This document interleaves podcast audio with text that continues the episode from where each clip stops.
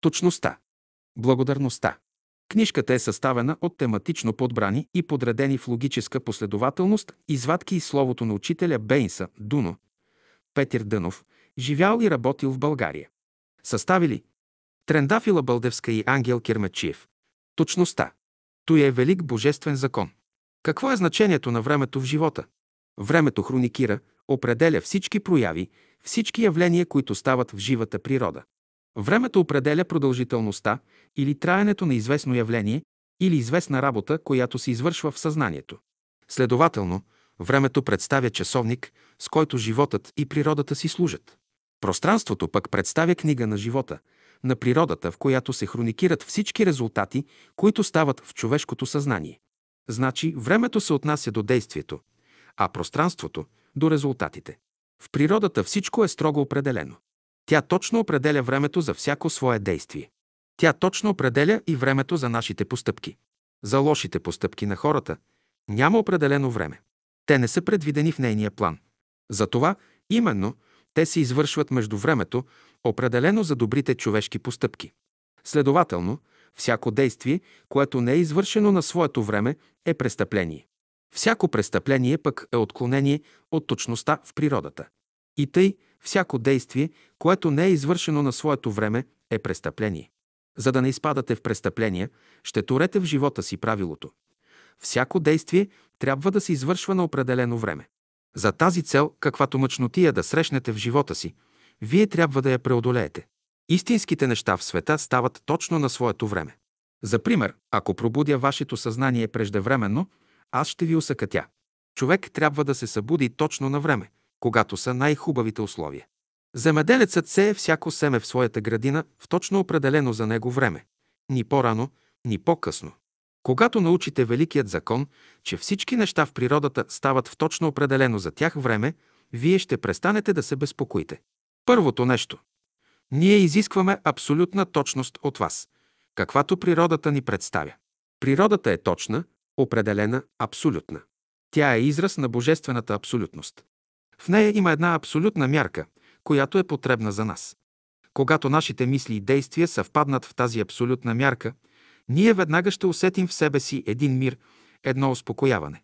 Нещастията на хората се дължат на това, че нищо в техния живота не става на определеното време. Това твърдят всички учени, разумни хора, които са минали по този път. Всички препятствия в живота ви се дължат на неточността. Неточността е причина за всички грехове и престъпления, за всички недовършени работи. Всички кражби, убийства, престъпления се вършат вечер в тъмнина. Вечер в тъмнината не може да съществува точност. Всички благородни и възвишени работи могат да се вършат само на светлина. Точността пък е една от проявите на светлината. Да бъдем точни, това значи да използваме светлината в една от нейните прояви. Всеки лъч на светлината представя проекция на едно от желанията на някое възвишено същество. Лъчът, който иде от съзнанието на възвишеното същество, е подобен на слънчевия лъч, който минава през нас и произвежда чувство на приятност, на радост и веселие. Това същество, което изпраща лъча си във вашите очи, във вашия мозък, иска да има правилно отражение на своя лъч. Първото условие за разумен живот е точността. Ако не си точен, ти не можеш да реализираш желанията си. Когато е точен, човек знае какво иска, колко неща иска и за колко време ги иска. Той знае, че не може да изпие 10 литра вода в продължение на един час. Това се отнася и за сърдечния и умствения свят. Както е невъзможно да изпие 10 литра вода в един час, също така е невъзможно да реализира 10 желания или 10 идеи в един час. Точно определено е за колко време човек може да реализира една своя мисъл или едно желание. Човек има определен пункт, който трябва да стигне за дадено време. Ние трябва да бъдем точни, да пристигаме на време до определената цел. И българинът уж по часовник се води, но всякога закъснява, а после се извинява. Разумните същества, живата природа изобщо е много точна в своите действия. Разумните същества абсолютно не се извиняват. Те казват, всеки трябва да бъде точно на време, нищо повече, нито по-късно, нито по-рано. Природата казва, ние не приемаме, които не чакат при вратата. Ние не приемаме хора, които закъсняват. Вие всички сте чиновници от високо происхождение. Всичката ви погрешка седи в това, че всякога не се намирате на гишето, дето трябва да изпращате и посрещате чековете на хората. Духовният свят иска всякога да бъдем точни на мястото си, да не закъсняваш нито една секунда. Като дойде някой, ще погледне на мястото ли си или не. Ако закъснееш една секунда, ще направиш големи пакости. Ако светлината би закъсняла само една секунда, знаете ли какво нещастие би станало на Земята? Ако Земята закъснее с една секунда от обикновеното си движение, знаете ли какви катастрофи биха станали на Земята? Всичко това пространство се движи със строго определена бързина на движение и не закъснява нито секунда от определеното му движение. Провидението е взело предпазителни мерки да не става закъсняване или избързване на движението на планетите и звездите. Ако Земята би се спряла само за една секунда в движението си, всички хора биха се намерили най-малко 50 метра във въздуха. Когато съзнанието на човека е будно, той ще бъде точен във всички свои действия. Той никога не отлага нещата, той никога не се лени. Човешкото съзнание не се явява кога и да е, но в точно определена година, в точно определен месец, ден, час, в точно определена минута и секунда. Това съзнание се явява на определено място в пространството. Често нещастията в живота се дължат на факта, че човешкото съзнание е направило известно отклонение от времето и мястото на своята проява. Следователно, колкото по-съзнателен е човека, толкова повече съзнанието му спазва времето и мястото на своята проява, определена от законите на природата. Оттам и животът на човека е толкова по-съзнателен, по-хармоничен. Щом животът на човека е хармоничен и работите му ще вървят добре. Точно на време ще ядете, точно на време ще лягате, точно на време ще ставате, ще се научите на точност. А сега казвате, както духът каже. Какъв е този дух? Той е мързелът. Когато човек става и ляга точно на време, щастието върви след него. Закъснява ли само с една хилядна част от секундата в ставането и лягането, нещастието го следва. Точно на време трябва да се става и да се ляга. Ще се учим да бъдем точни. За пример, ние ще имаме един опит, ще направим една екскурзия, в която ще измерим в нашата точност. Да кажем, ще определим точно в 4, в 5, 30 или в 6 часа всички да се намерим на сборното място. Трябва да изпълним тази задача съзнателно. Ако не можете да изпълните тази задача, тогава как ще изпълните другите задачи, които са по-важни? Как ще ги изпълните, ако нямате тази точност? Всеки може да провери, доколко съзнанието му се проявява точно за определеното за него време. За да проверите будността и точността на своето съзнание, направете следния опит. Сварете всички часовниците си и определете на другия ден да бъдете на Витоша точно в 4 часа. 32 минути и 5 секунди. Който закъснее или изпревари определеното време, той ще знае, че в съзнанието му някъде е станало някакво отклонение. От отклонението на съзнанието му всеки може предварително да знае какви и колко погрешки ще направи през деня. Колкото отклонението в съзнанието ви е по-голямо, толкова по-малко хора могат да разчитат на вас, а също така и вие на себе си. Ако закъснеете цял час, вие мязате на човек, който троши камъни, без да постигне нещо особено. Ако закъснеете само 32 минути, вие ще мязате на човек, който ял и пил само без да е работил нещо.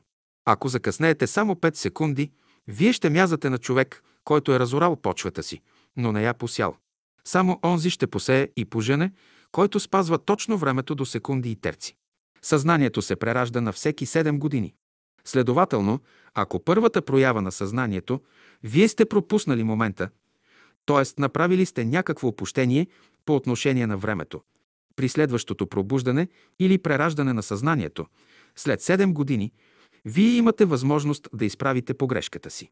Значи на 7, на 14, на 21-та, на 28, на 32-та, на 42-та, на 49-та и така нататък годишна възраст, човек има възможност да изправи всички свои погрешки. Обещанията.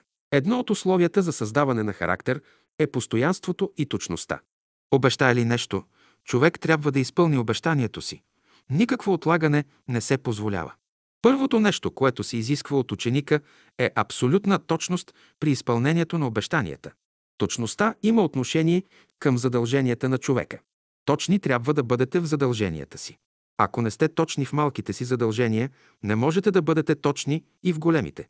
Каквото и да срещнете в живота си, спазвайте закона за точността. Едно неизпълнено обещание може да реши съдбата на човека за цял живот. Ако обещаете на някого да се срещнете в 4 часа сутринта, трябва да бъдете точни. Ще отидете на определеното място в 4 часа, нито минута по-рано или по-късно. Закъснеете ли или отидете по-рано, никакво извинение не може да ви помогне. Каквото и да стане, трябва да изпълните обещанието си. Силата на волята се заключава в изпълнение на обещанията. Ще каже някой, няма нищо, закъснял съм само с една минута или изпреварил съм с една минута. Не, никаква минута не ви оправдава. С една минута по-рано или по-късно може да стане цяла катастрофа. Природата обича точността. В нея нещата стават точно на определено време. Нито по-рано, нито по-късно. Всички неща, които стават по-рано, са недоносчета. Всички неща, които стават по-късно от определеното време, са гнилота в живота. Българинът и той горкият обича да бъде точен, но неговият часовник е другояче направен. Той като обещае да отиде някъде, поне половин час ще закъснее. И като пристигне, ще почне да се извинява, ще каже, ще ме извините, че закъснях, гости имах. Това, че имал гости, не е извинение. Той трябва да им каже добре дошли, да им се извини и да си излезе, да остане точен на думата си. Англичанинът като обещае да направи нещо и гости да му дойдат, той се извинява, като има каже, господа, ще ме извините, в толкова часа имам обещание да се срещна с едно лице, за това ще изляза. У нас, обаче, ако речете да се извините на гостите, те ще кажат, няма нищо, постойте малко тук, онзи нека да почака. Живата природа обича акуратността. Тя е много взискателна в това отношение. Обещаеш ли нещо, ти не можеш да го отлагаш. Като четете притчите, там се обръща внимание на това, като обещаеш нещо на Господа, да не го отлагаш. Господ не благоволи към онези, които не изпълняват. Онзи, който обещае и не изпълни, за него имаме много лошо мнение. Човек, който обещава и не държи на думата си, в небето той е последен, не минава за човек там.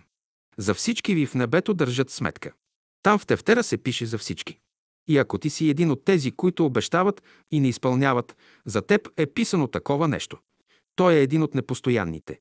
От него нищо не може да излезе. За някой от вас е писано, той обеща и свърши.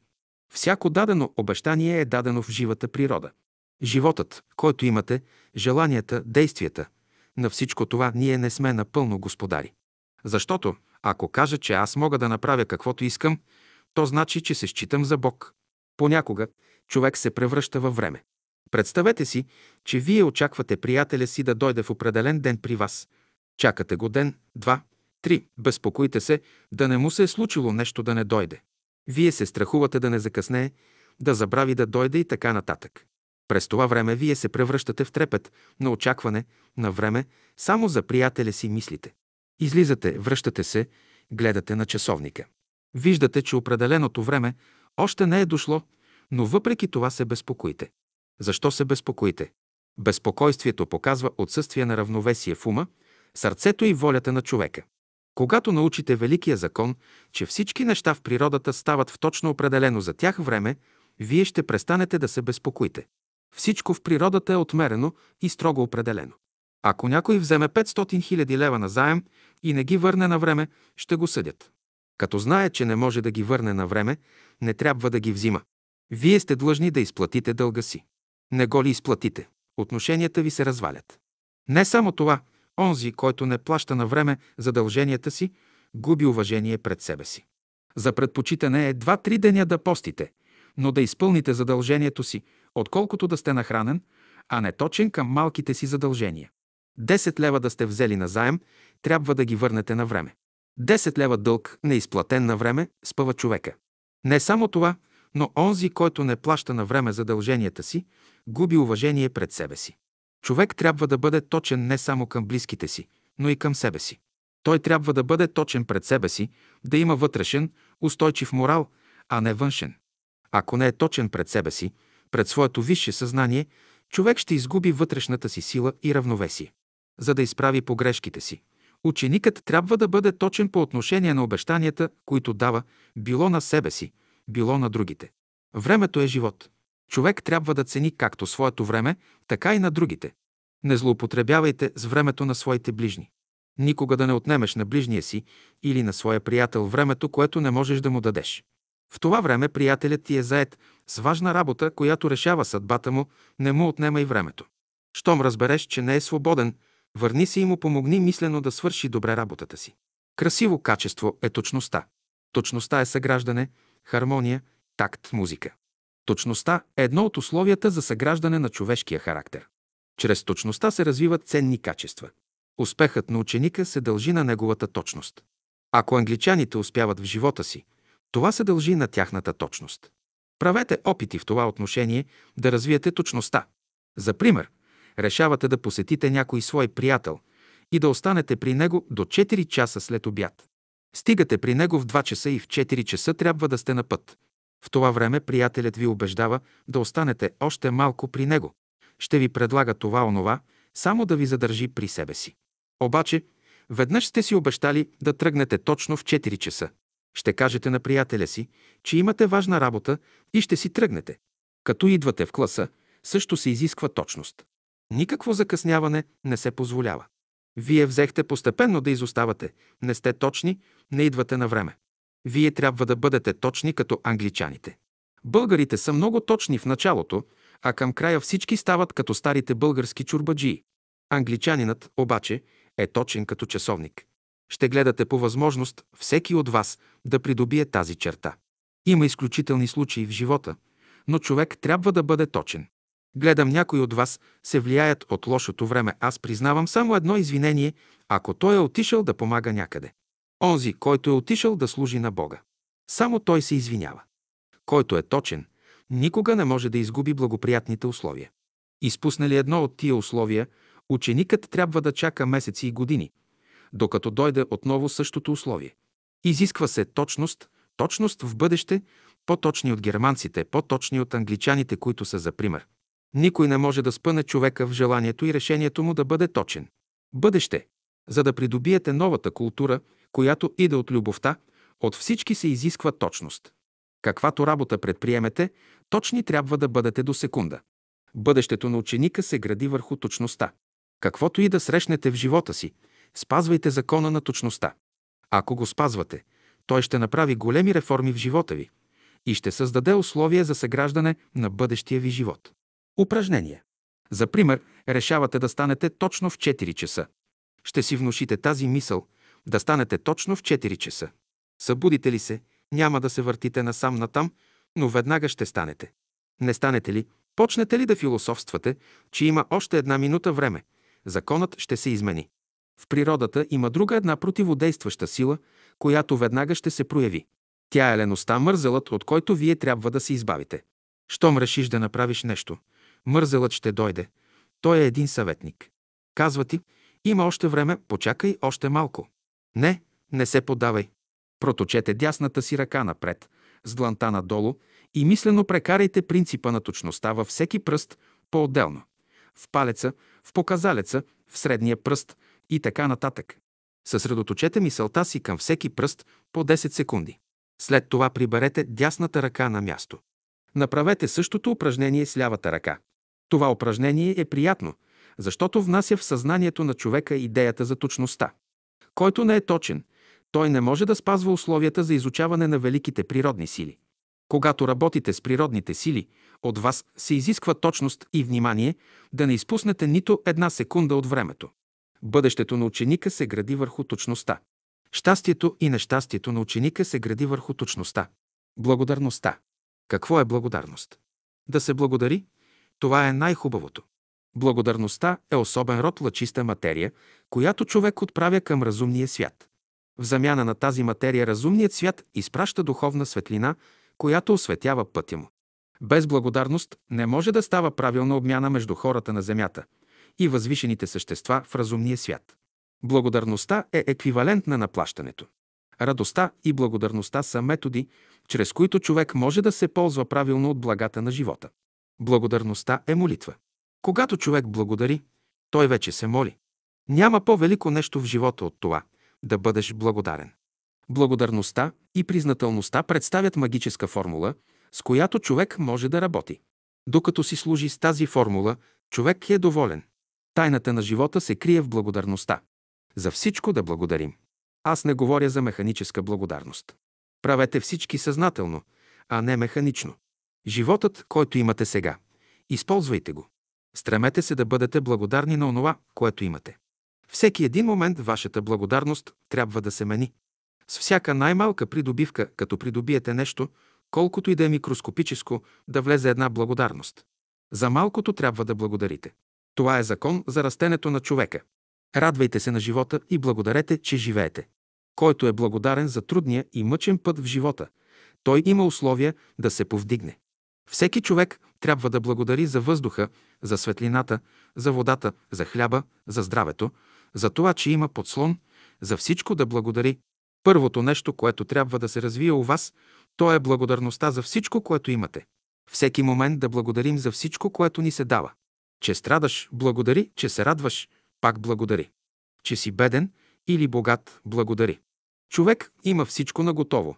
Нищо не му остава, освен да приеме с радост и благодарност това, което му е дадено. Бъдете доволни от всичко, което ви е дадено. Ако яде и благодари за това, което му е дадено, човек се благославя. Ако се лакоми да придобива повече, отколкото му е дадено, той е на крив път. Че как да не благодари за всичко, което е дадено на човека? При това, той всеки ден намисля разни работи, разни идеи. Да си доволен, то значи, ако днес си печелил 3 лева, радвай се за това и благодари на Бога. Утре, като станеш, ако спечелиш пак 3 или 4-5 лева, пак благодари на Бога. Един грош спечелиш, благодари. 10 гроша спечелиш, пак благодари на Бога. Задачата на човека е да бъде доволен от това, което му се дава. Ние трябва да дойдем до положението да благодарим за най-малкото, което ни се дава. Няма да казвате, че някой ви е дал само една череша, но ще благодарете и за нея. Само една ябълка да имате, благодарете и за нея. Ако не благодарите за малкото, и то ще ви се отнеме. Един човек ми даде нещо, погледна го и казвам, това има човекът, това ми дава.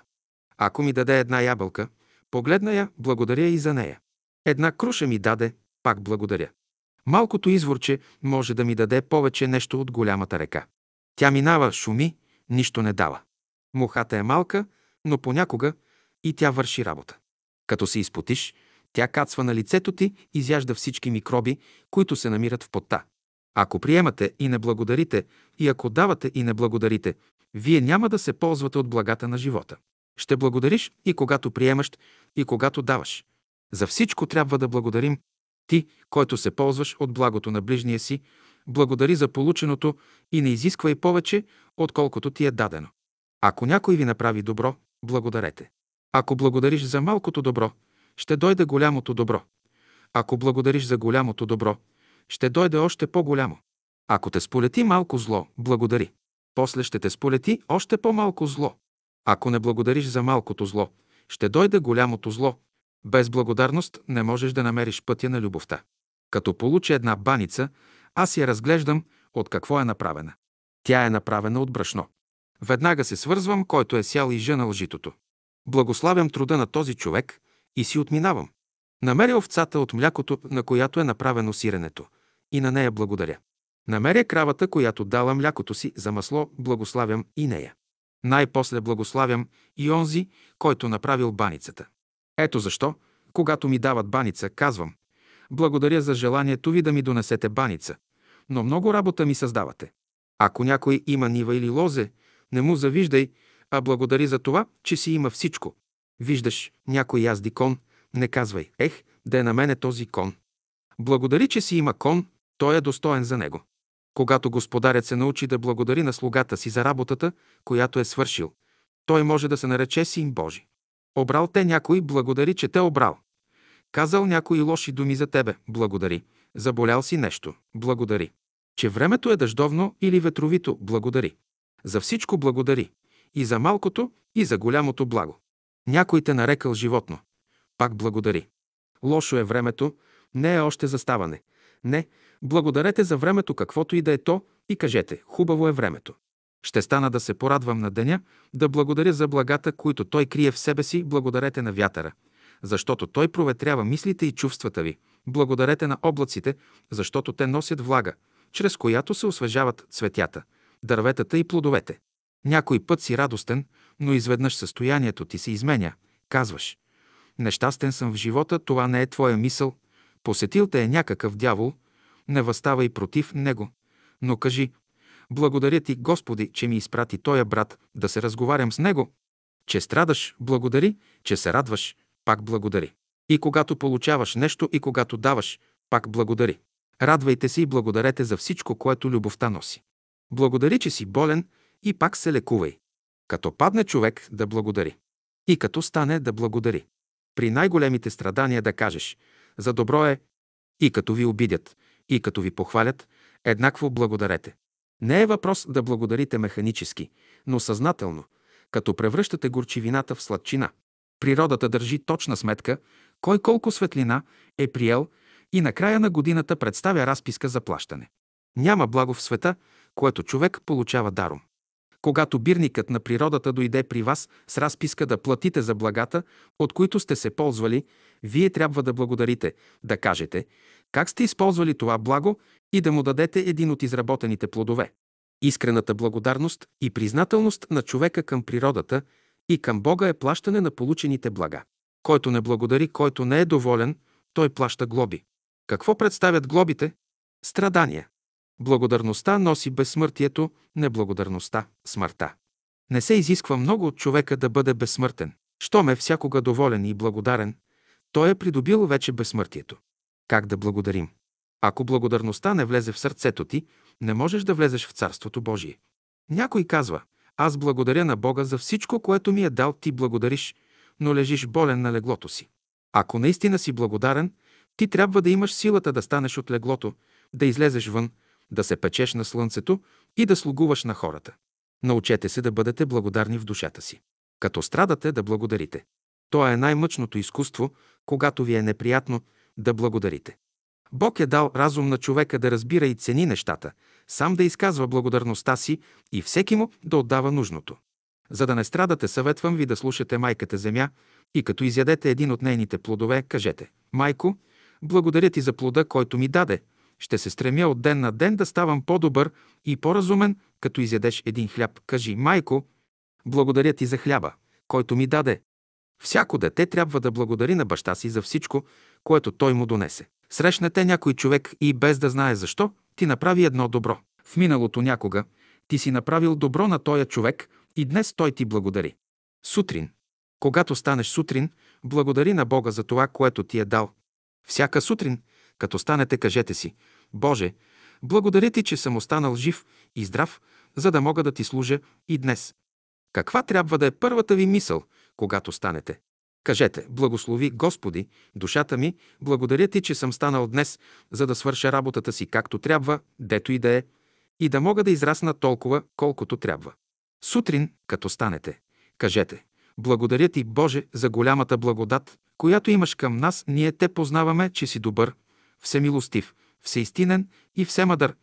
Едно време, когато бях на вашите години, когато учех тази наука, като ставах, тъй започвах. Благодаря ти, Боже, за всичко, което си ми дал и си ме научил полза от благодарността.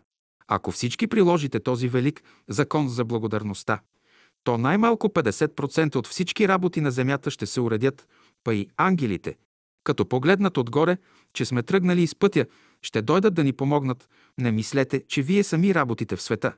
Човек се храни с благодарността на уния, които са получили нещо от него. Това, което си придобил и изработил до сега, показва, че си имал помощта на много същества и не ти остава нищо друго, освен да благодариш. Човек има всичко наготово. Нищо не му остава, освен да приеме с радост и благодарност това, което му е дадено. Благодарност към висшия свят. Вас много са ви обичали, за да ви изпратят на разходка с земята. Ако речете да плащате, само билетът ви струва милиарди и то златни. Благодарете, че се разхождате по небето с цялата Земя и с цялата Слънчева система. Да се благодари, това е най-хубаво и с това няма да остане. За в бъдеще ще има по-хубави работи. Мнозина роптаят против разумния свят, против възвишените същества. Те дават на човека цял хляб, но той е недоволен. Тогава те казват, вземете му половината хляб. Пак си недоволен. Вземат половината от останалия хляб. Ако продължаваш да бъдеш недоволен, ще вземат още половин парче от останалото. Недоволството ти ще те доведе до там, че ще вземат и последната ти хапка. След това започваш да плачеш и да се молиш. Дават ти едно просено зрънце. Ако си благодарен, ще ти дадат две зранца. Продължаваш да благодариш, ще ти дадат три, четири, пет зранца. Така ще увеличават зранцата, докато се научиш да благодариш и за малкото. Благодарност към природата. Слънцето кани всички живи същества да излязат вън, да го посрещнат, за да им предаде Божието благословение. Защо да не благодарим на Слънцето като на Божи слуга? Какво правят повечето хора? Като се събудят, погледнат навън и като видят, че има вятър, а небето е облачно, казват «Лошо е времето, не е още заставане. Не, благодарете на времето, каквото и да е то, и кажете «Хубав е денят, ще стана да се порадвам на деня, да благодаря за благата, които той крие в себе си, благодарете на вятъра, защото той проветрява мислите и чувствата ви. Благодарете и на облаците, защото те носят влага. Природата държи точна сметка, кой колко светлина е приел и на края на годината представя разписка за плащане. Няма благо в света, което човек получава даром. Когато бирникът на природата дойде при вас с разписка да платите за благата, от които сте се ползвали, вие трябва да благодарите, да кажете как сте използвали това благо и да му дадете един от изработените плодове. Благодарете за светлината, която ви е дадена, и бъдете готови като блудния син да се обърнете към Бога с разкаяние и смирение. Кажете, Господи, бъди милостив към нас, не изпълнихме волята Ти, но сега сме готови да станем слуги, да Ти служим с любов, благодарност към Бога. Законът на Висшето е винаги да блика благодарност и обич към Бога. Всяка мисъл, всяко чувство и всяко действие в човека трябва да изразява благодарността на човека към Бога, към всички светли и възвишени същества, за благата, които им са дали. Като дойде мисъл за Бога, човек да е винаги благодарен и доволен. Да благодарим на Бога за безкрайните блага, които ни е дал. Благодарете, че Господ ви е дал условия да се развивате. Три пъти на ден благодарете на Бога за доброто, което е вложил във вашия ум, във вашето сърце и във вашата душа. Всеки ден да бъде изпълнено сърцето ни с благодарност за това, което виждаме. Като дойдат радостите, благодари на Бога. И като дойдат страданията, пак благодари. Всичко, каквото Бог е допуснал в света, ще се превърне на добро. Като благодариш на Бога за доброто, то расте. Като благодариш за страданието, то си отива. Като не благодариш за доброто, то си отива. Като не благодариш за страданието, то си остава и расте. Това са четири закона в природата. Благодари на Бога, който се проявява чрез този човек. Любовта не е негова. Благодари за нея. Щом могат да благодарят на Бога, те ще благодарят и на всеки човек, който им е направил някаква услуга. Благодари на Бога, който се проявява чрез този човек. Любовта не е негова. Благодари за нея. Благодарете, че Господ ви е дал условия да се развивате. Три пъти на ден благодарете на Бога за доброто, което е вложил във вашия ум, във вашето сърце и във вашата душа. Всеки ден да бъде изпълнено сърцето ни с благодарност за това, което виждаме. Благодарете за злото, защото Бог го е турил на работа, да потиква човека към дейност, да преработи инертната материя в него. И тъй, благодарете на Бога, че от положението, в което се намирате, виждате доброто в света. Благодаря на Бога, че ми е дал работа. Благодаря ти, Господи, че ми си дал свобода да се движа и да работя, да приложа волята, ума и сърцето, да ти служа, да изпълнявам Твоята воля. Благодарете, че разумността е влязла във вас и вие можете вече да се върнете при баща си и да кажете «Отче, прости ме, сгреших при теб, но научих великия закон, че на всеки се отдава заслуженото. Като дойде радостта, благодари на Бога и като дойдат страданията, пак благодари. Всичко, което Бог е допуснал в света, ще се превърне в добро. Що се отнася до любовта на човека към този или онзи, това не зависи от него. Бог е любов. Като знаете това, ще благодарите за онова, което в даден момент се излива от Бога. Обичате някой. Благодари на Бога, който се проявява чрез този човек. Любовта не е негова. Благодари за нея. Благодарността се изразява в това. Да раздадеш част от това, което си получил на другите. Учете се да благодарите за всичко. Разумният разбира нещата и благодари за всичко, което му е дадено и което хората правят за него. Сегашното човечество трябва да изяви благодарност не за големите работи, а за тези малките, че лъчите ви галят, че вятърът лъха прохлада и пере. Трябва да благодарите, понеже нова светлина е влязла в света. Условията, при които живеете, са толкова благоприятни, понеже самата слънчева система, самата Земя е навлязла в една нова чувствена област. Има чудни работи да се откриват в бъдеще. Ще станат промени на Земята. Има един нов план, който трябва да се изпълни.